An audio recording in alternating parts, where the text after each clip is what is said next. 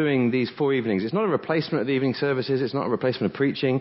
We're just conscious, having responded to the questionnaires, um, responding to a number of things that a number of you have said, that we really want to help provide some times in the week for sort of training. And there's certain things you can do in different teaching styles that you can't do so easily when you're kind of preaching from the front. And um, also appreciating there are different ways that people learn, and sometimes working in groups together um, helps certain people. So we really hope and pray that these four evenings are going to be useful. Um, I think we've got a couple, then an evening of prayer and praise and communion, and then the other two. Um, but hopefully it will dovetail into what we're doing in the mornings. Um, Neil's going to kick off a new series next week, which we're looking forward to, the, looking at the I am sayings in John. Uh, great claims of who Jesus is. And that will fit in hopefully with um, the reading the Bible one to one, which we heard of last week and this morning, um, that Neil's sort of leading and encouraging um, with the help of Wellesley. And so as we look at John's Gospel together uh, in the mornings, as we read John's Gospel with friends and family, and then as we do these evenings, I hope the whole thing will sort of come together and we'll have a greater confidence in um, God's Word. We're not uh, studying God's Word because we worship God's Word, we worship Jesus. But God's Word points us to Jesus, and we want to have a greater confidence in the Scriptures so that we can all be pastors in different ways. We can all teach others, um, and we all want to get to know Jesus better, and, and we do that by understanding partly the scriptures better. Um, so, particularly the next four um, evenings, uh, the next four sessions, they're really designed to help us to have a growing confidence in understanding God's word. Because I think we've got a great heritage as a church. We understand why we're committed to teaching God's word. But it might be helpful just to take a step back and ask why. Why do we take this as authority? Um, how do we read it? Is it really relevant? Is it really clear in what it says in the 21st century? Because these are things that are, are, challenging God's word in the media and in society all the time. And I really pray that we'll have greater confidence after these sessions. Um, I also appreciate that we're a pretty diverse bunch. Um, a bit of a gamble kind of working out the best way to do this, but I hope that the material I prepared will be useful to all of us. I guess for some people here, this will be the first you've ever heard of almost any of this. Um, can I just encourage you, don't worry about all the detail and all the content. If you go away from these four evenings just having more confidence that God's word is trustworthy, then I think that's mission accomplished. You've done a great thing.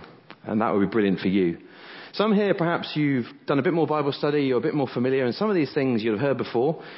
Uh, maybe this will just give you some confidence, perhaps to engage with your skeptical friends a bit more and have a bit more of an understanding so you don't feel so out of your depth. And some here will have done years and years of study. You'll be well read. You, perhaps the stuff that we're going to bring out, nothing will be new to you. Uh, my challenge to you is there's a big difference between knowing stuff and being able to explain it to others really simply. Uh, a lot of people know stuff, but I think the ability to explain truths simply is a sign that you really understood them. So perhaps use these four evenings to consolidate what you already know and think, how can I now use this to equip and train others? Um, that's where we want to go. Um, so what we're going to do in a moment is um, move around the room. Um, if you don't like who you're sitting next to, uh, remember my sermon from two weeks ago. Um, love, grace, friendship. If you really don't like who's sitting next to, you, you can move. Um, we're going to get into little groups around the room. Um, feel free to go with different people. just be aware of who's in your group, and some of the older Christians here might want to look out for some groups. But we're going to move into groups. You can be in pairs, you can be in bigger groups. Feel free to move the chairs around. And then I'm going to lead some stuff from the front. There'll be some group work to do. Um, I'm going to ask Matthew, have you got your trainers on, Matthew? You always wear your trainers, which means you can run fast. Matthew's going to be our runner with the microphone. So when we have Bible verses read out, Matthew's going to leg it around with this, and uh, he can hold it up to you, and you can read, just so we can all hear. Um, but that's what we're going to do, and we'll go for about 40 minutes, uh, maybe 50 minutes, depending on how we go. Um, I hope that's okay. Uh, let me pray for us all, and then um, we'll move around the room and uh, find a space where we want to work. Loving Father, we have just sung that your word is a lamp to our feet and a light for our path. And to help us understand why that's the case, I pray that tonight, as we look at how the Bible was put together, uh, all the things that have happened so that your words have become written words for us to have in our hands, I pray that we go away from here tonight understanding the incredible privilege we have to have the Bible in our own language. And I pray that we go away with a greater confidence that we can trust that what we have in the Bible is your word to us today. So please help us now. Help me to explain some of these difficult things clearly. Please help us to work hard in our groups and to help each other. And I pray that we'd enjoy our time together now. Amen. Great. Let's move around. just what you're comfortable with. Maybe threes, fours, fives, a little bit bigger, just so you feel you can read and relate to each other. If you're up the top, you might want to come down or gather up the top. It's up to you. Great. Let's uh, let's make a start. I hope we've all got a seat or more or less a seat.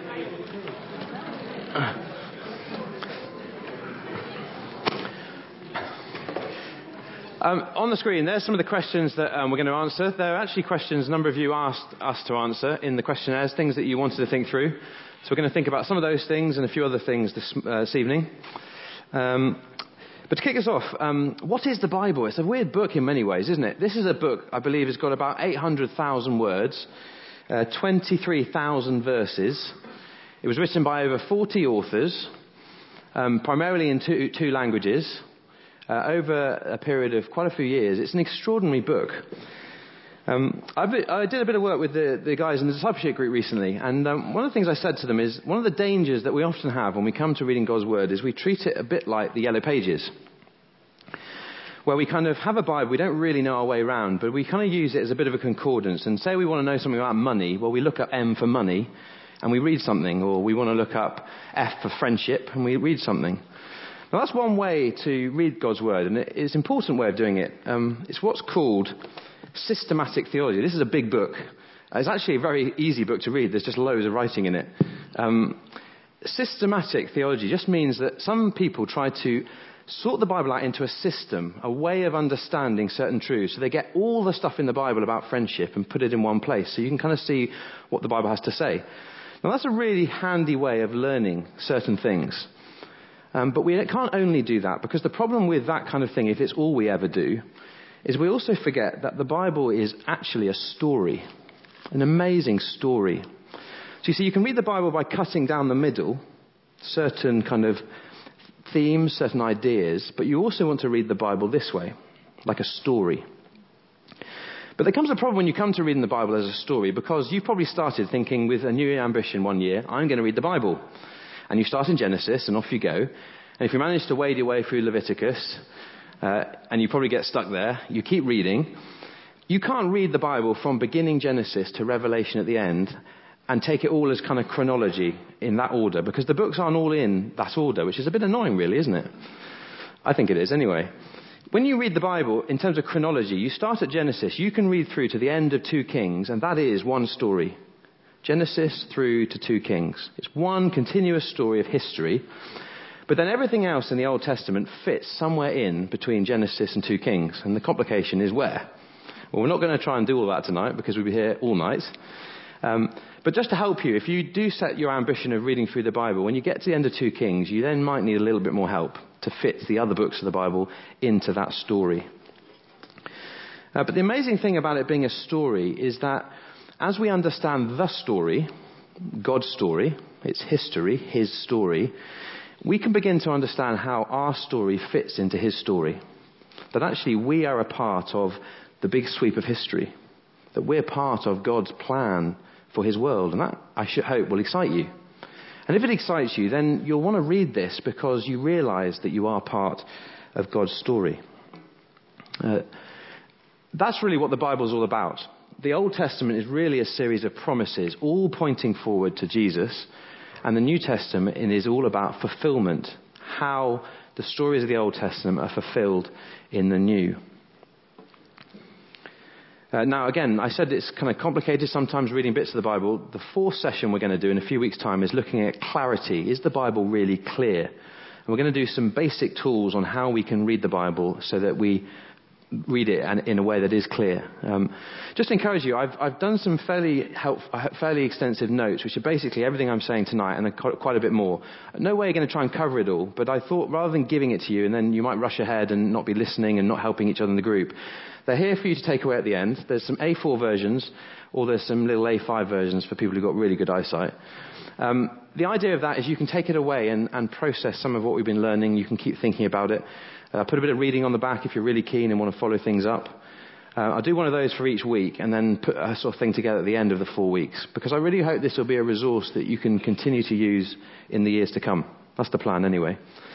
Um, great, so we're going to have a look at um, how the Bible is written. so what I'd like you to do, if I divide just roughly group wise, this sort of groups here, if you can get your Bible and have a look at 2 Timothy chapter 3 verse 16, and if you guys and that guys upstairs want to have a look at 2 Peter chapter 1 19 to 21, 2 Timothy 3:16 and 2 Peter 1 19 to 21.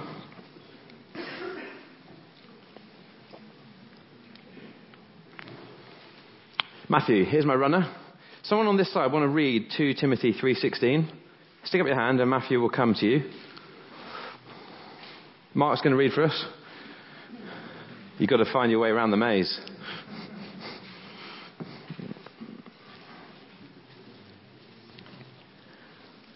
Two Timothy 3:16 All scripture is God-breathed and is useful for teaching, rebuking, correcting, and training in righteousness. Fab. We're going to come back and discuss that. And then can we have a reader over here? Uh, 2 Peter 1, 19 to 21. You've got a hard task, Matthew, tonight. You might have to jump over chairs, do some acrobatics.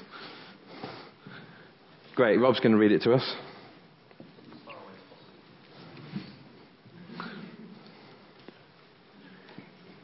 Which ones was it again? 2, 2 Peter 1, 19 to 21. Thank you. And we have the word of the prophet made more certain, and you will do well to pay attention to it, as to a light shining in a dark place until the day dawns and the morning star rises in your hearts. Above all, you must understand that no prophecy of Scripture came about by the prophet's own interpretation, for prophecy never had its origin in the will of man, but men spoke from God as they were carried along by the Holy Spirit. Brilliant. So just two phrases. The, the, the, phrase for this group here to discuss is God breathed. What's the implication and what do you think it means that Scripture is God breathed? And these groups over here, the phrase was carried along by the Holy Spirit. What, what's the implication? What do you think that all means? Just have a discussion in your group for a minute or two. God breathed and carried along by the Holy Spirit.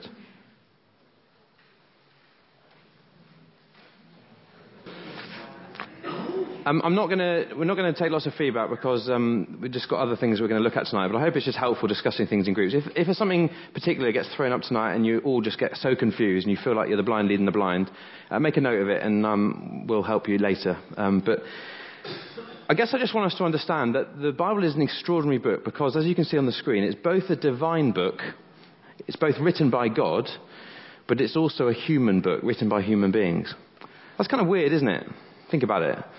Um, there's loads that you could read and look at when you look at this phrase, God breathed. When the Old Testament was translated into Greek, because it was originally written in Hebrew, um, the phrase here in Timothy, God breathed, is the same phrase that's used in Genesis for when God breathed life into the nostrils of Adam to give him life. So there's something going on about the words that God speaks bring life. Um, one of my favorite verses in the whole Bible, Moses is speaking to the people, it's the end of his life, and he says, Take to heart all the words I've solemnly declared to you, and be careful to obey them. They're not just idle words to you, they are your life. So there's something hugely powerful about the Word of God. And it's amazing that this word here that's used in this phrase here, speaking of God's Word, God breathed, is the same word about bringing life to dead people. And I did touch on that this morning about bringing spiritual life to those who are spiritually dead. It's the same idea.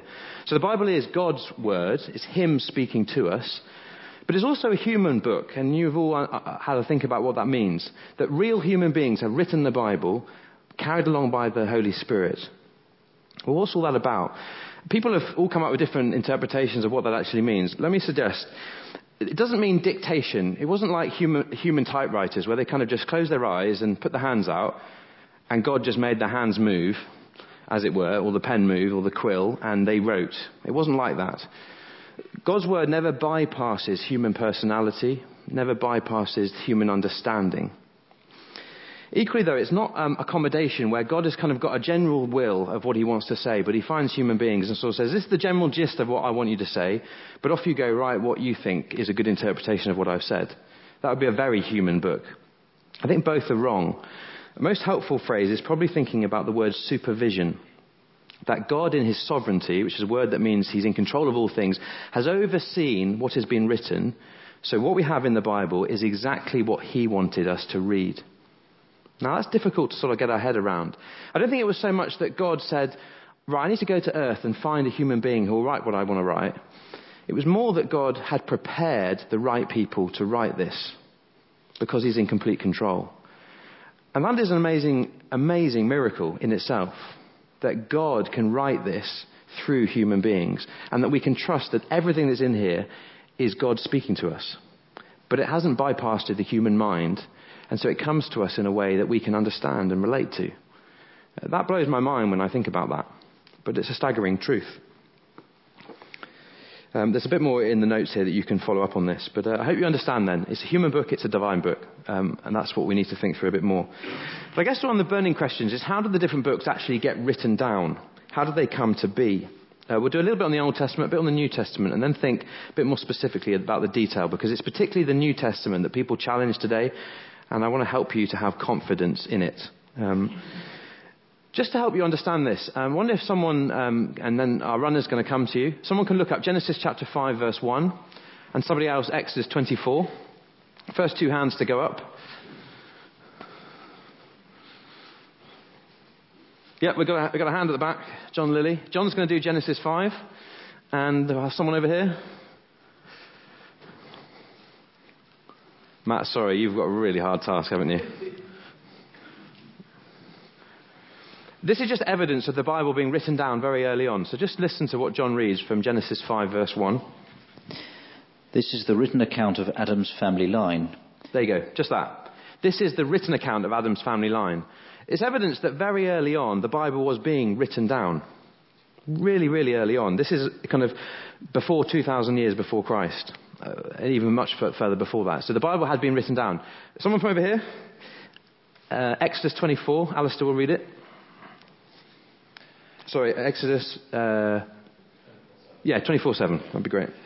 Then he took the book of the covenant and read it to the people. They responded, We will do everything the Lord has said. We will obey. There you go. Then he took. Can you read the phrase? Then he took. Uh, the book of the covenant and read it to the people. Then he took the book of the covenant. Again, what is this book of the covenant? The covenant, words that God had spoken, had begun to be written down. And so we see that the Old Testament is beginning to form, it's beginning to be written, okay? Then, about um, 500 years before Jesus, uh, before Jesus came, uh, the writings that had begun to be written began to be pulled together and uh, they became a bit more established. Uh, we're going to read from Nehemiah, a bit more of a tricky one to find. Someone in the middle, Simon's going to read it. Nehemiah chapter 8, verses 1 to 3. When the seventh month came and the Israelites settled in their towns, all the people assembled as one man in the square before the water gate. They told Ezra the scribe to bring out the book of the law of Moses, which the Lord had commanded for Israel. So on the first day of the seventh month, Ezra the priest brought the law before the assembly, which was made up of men and women and all who were able to understand. He read it aloud from daybreak till noon as he faced the square before the Watergate in the presence of the men, women, and others who could understand. And all the people listened attentively to the book of the law. Great. So the book of the law, the law is the Pentateuch. Pent means five, doesn't it? The first five books of the Bible. And, and, that had begun to be written down. Now Ezra, who was a priest, started reading the law that God had given Moses on Mount Sinai to the people. So again, the Old Testament is slowly coming together. It's slowly being written. It's slowly being read. People are becoming familiar with what God has said. And then the writings got gathered together um, around 165 BC. So we're getting closer and closer to Jesus. A, a, fellow called Julius Maccabeus, who was a priest, he started gathering all the writings. And he began to get together what we've, almost what we've got as the Old Testament, which is 39 books. And he grouped the Old Testament into what he called the law. That's the five, first five books, the law of Moses, the prophets, and the writings. And so nearly 39 books had been gathered together. And then by uh, 90 AD, there you, got, there you got it broken down the law, the prophets, and the writings. And then into the New Testament, about 60 years after Jesus, the final Old Testament canon, that's the collection of Old Testament books, was brought together. And there were 39 of them. And I'm going to talk in a moment about how they were made authoritative. But you can just see, basically, I want you to grasp, forget the detail. The point is, there's been a process that God in His sovereignty has been at work, making sure that His spoken word is written for His people. That's all we need to grasp, that there's been a process, God has overseen it. What about the New Testament? Of course, if you look at that diagram there, Jesus lived, uh, died roughly AD 33. So here he is, Jesus. And obviously, Jesus spoke to the disciples who became the apostles, plus Matthias, who became a replacement for Judas, if you remember, who betrayed Jesus. And Jesus speaks to them, and it's what's called oral tradition. In that society, people could, they, they, spoken word was much more powerful than it is today. People had the ability to listen far longer than they do today. And people had the ability to learn and remember much better than we do today. They were basically better learners. Uh, we've marked up our education system, I think. Oral tradition. So people spoke, people learnt, and this word that Jesus had spoken began to get passed down. But gradually, the spoken word got written down. So, could someone have a look at the beginning of Luke's Gospel?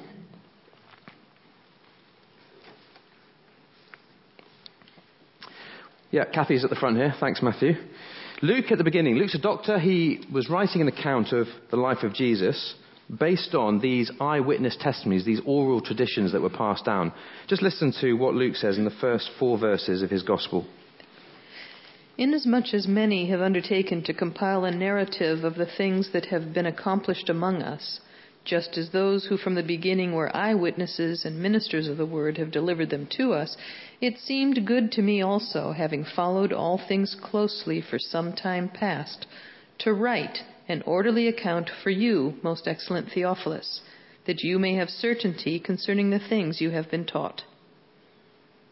Great. An orderly account so that you may have certainty. Uh, two, at least two of the gospel writers, probably three of them, they declare in their gospel the kind of reason why they're written. This is where Luke declares it. John declares it right at the end in chapter 20 of his gospel. Luke declares it at the beginning, where he says, I've listened to these eyewitnesses, what they have said, and I wanted to write an orderly account. I wanted to write it down so that you can have certainty. Luke, as you read his gospel, you'll see he was a doctor. He was really interested in the detail. His gospel is very long. It's full of details because he wants the writers to have certainty. He writes to this Roman governor called Theophilus and says, Theophilus, I want you to have certainty about all the things that people are saying. Well, that is this written narrative here. It's beginning to get written down and it leads to the gospels, which then get orally passed on. Remember, no printing press. So the best way for the message that had been written to be passed on is verbally. People hear this message and they speak it. Any alarm bells going with what we were talking about this morning? Proclamation, speaking. It's exactly what was going on. And then we get the written gospels that become a bit more fixed. So just uh, back into your groups, just uh, just for 30 seconds, what's the implication of this? How might this encourage you to see that there's been a process that God has overseen to bring our Old Testament or New Testament together. Perhaps you might have a question that has been thrown up. Just chat in your groups for a moment.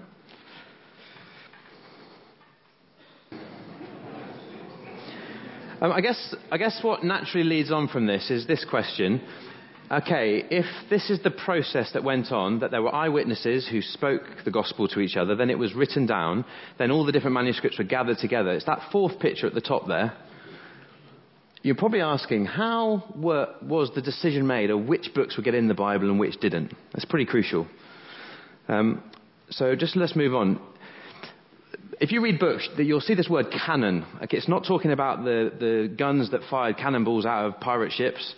It's canon that means, uh, it's a word that means kind of rule or standard of measure. So it's a word that speaks of how is it that the decisions were made that certain books got into the Bible and other books didn't get into the Bible. And there's all sorts of debates about this today.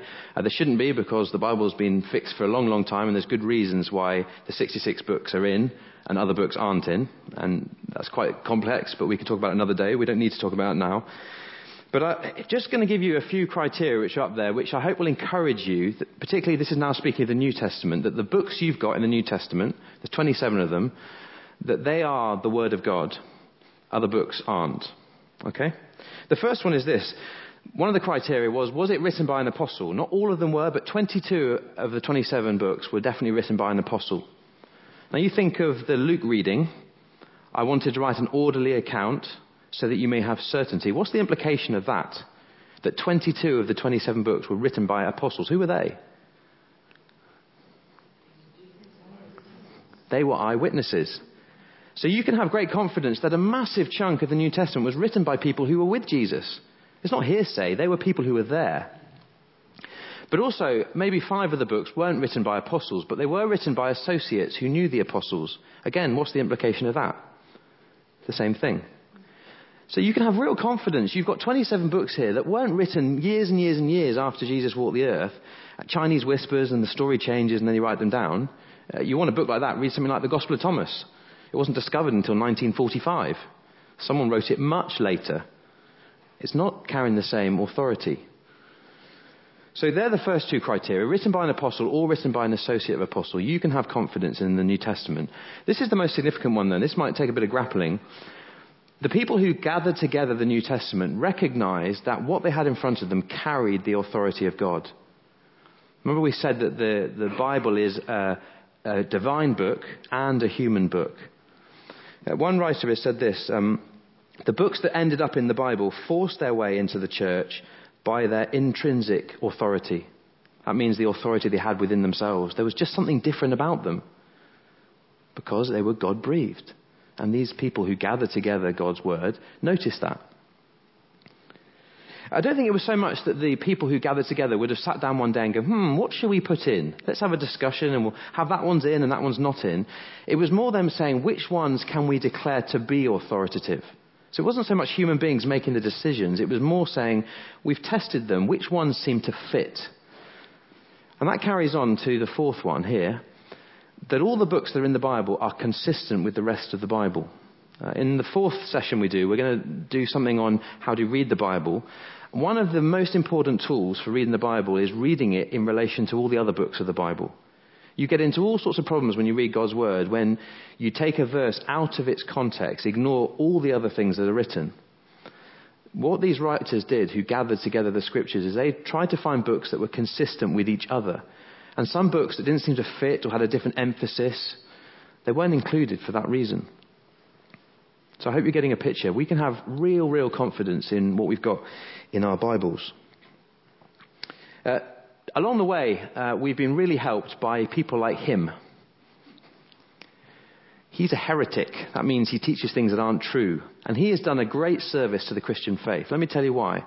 He comes along in the second century, particularly, and he starts saying, I don't like all of the words of the Bible that have been gathered together. Particularly, I don't like the Old Testament because the Old Testament's a God of wrath. The New Testament's a God of love. It's rubbish. I was talking about that this morning really not true. But he tried to say certain books don't seem to, we don't count as authoritative, other books we do. And he started piping up and people started listening to him. And so those who were gathering together the scriptures used people like him who are a pain in the neck to say, right, we've got to work out what we can trust because we've got people like him who are real problems. And we need to gather together what we can trust. So actually, again, God is sovereign. He's in complete control. He uses annoying people like Marcion to actually help our Bible be brought together. So he's done us a great favour. Uh, I said about Gospel of Thomas, well, that wasn't discovered until much, much later. But interesting, you read the Gospel of Thomas, the tone and the focus is very different to the other Gospels. That's why there are four Gospels and not five. Uh, and you can read all sorts of literature about that if you're interested. And the last one, which I think uh, is really key, and Alan really helpfully pointed this out last Sunday evening. The books need to bear witness to Christ. He made the really helpful point look for Jesus in every book of the Bible, and it's a massively important thing. Uh, and all the books that we have in the Bible are about Jesus. Every single one, even Genesis, even Leviticus, it's about Jesus. It might be harder to find him, but he's there. Uh, and uh, as we read our Bibles together, we'll see him. Look to Jesus because it's a story, remember? Old Testament, promises, New Testament, fulfillment. There are other things, but those are the five key that I hope will encourage us that we can have real confidence in the Word of God. Uh, on our handout, uh, there are some councils that came together where different people gathered together to kind of authenticate all of this. Uh, you can look at them if you want. But the New Testament canon, the collection of New Testament books, came together in 397 AD. So a little bit after Jesus. But there's been an amazing process where God in His sovereignty has checked out and made sure that everything we have in our Bible is trustworthy. Uh, just briefly, what about the Apocrypha? Some of you might know about the Apocrypha. Um, the Apocrypha comes from a Greek word that means obscure or false. It's basically books that don't seem to fit. Um, they were never, the Apocrypha was never recognized by the Jews. It was recognized later by Greek Gnostics. Um, Gnostics are, it comes from the word gnosis, knowledge. There were people who kind of sought after special spiritual knowledge, and they kind of liked these books that were written later. But they didn't carry the same authority, and so the Apocrypha isn't in our Bible because it's not the Word of God. Uh, the Roman Catholic Church included the Apocrypha in their Bibles at the Council of Trent in 1545. Um, but we don't have the Apocrypha in our Bibles because it's not the Word of God. So we don't need to worry about that. Um, great. Is the Bible reliable? Um, we're not going to do tons on, on this. Um, there's some brilliant books that you can read that will help you with this. I've put it in a sort of um, suggested reading. I've done it kind of like milk, skimmed, semi-skimmed, and full fat.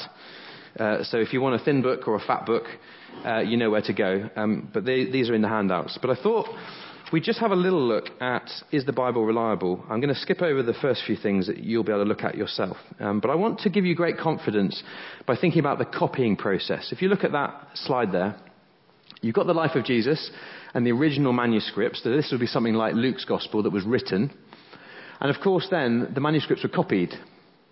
So there became more of them. Well, some were destroyed or buried because that was what would happen. Some would wear out, but some continue. Now, the copying process is really interesting. Let me just read you a little story. A young monk arrived at a monastery. He's assigned the help of uh, he's assigned to helping the other monks in copying the Old Testament canons and laws of the church by hand. He notices, however, that all the monks are copying from copies, not from the original, original manuscript. So the new monk goes to the old abbot to question this, pointing out that if someone made even the smallest error in the first copy, it would never have been picked up. In fact, that error would have continued in all the subsequent copies. The head monk says, We've been copying from the copies for centuries, but you make a good point, my son. He goes down into the dark caves underneath the monastery where the original manuscripts are held in archives in a locked vault. He goes down to look for him. And he sees him banging his head against the wall and wailing, We missed the R! We missed the R! We missed the flipping R! His forehead's all bloody and bruised, and he's crying uncontrollably. The young monk asks the old abbot, What's wrong, father? And with a choking voice, the old abbot replies, The word was celebrate!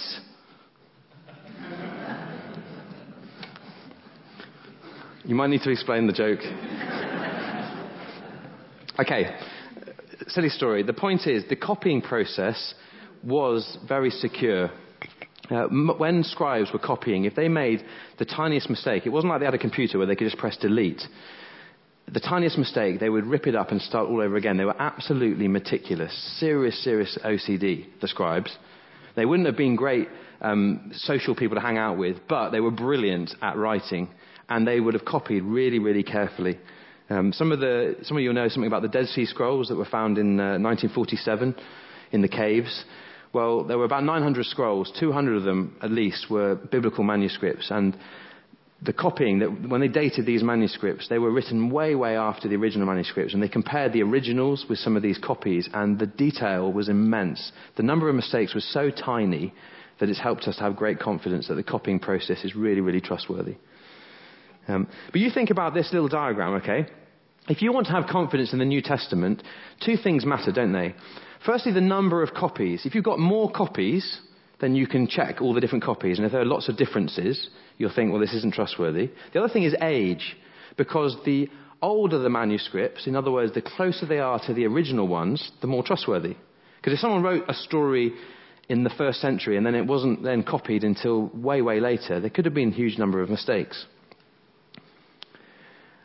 if you read some of the scholars, they will tell you that the evidence for the New Testament completely outweighs any other evidence for any other classical literature. Just look at this diagram. It's quite small. Let me move out of the way. You might have heard of Homer's Iliad up there, the Greek poem about the Trojan War. Uh, you might have read that at school. You might have read some of Plato, who was a Greek philosopher. Um, some of these Greek or Roman historians if you just have a look at when the original documents were written and look at the oldest surviving copies, do you notice something about the four Gospels? Just take a moment to take that in.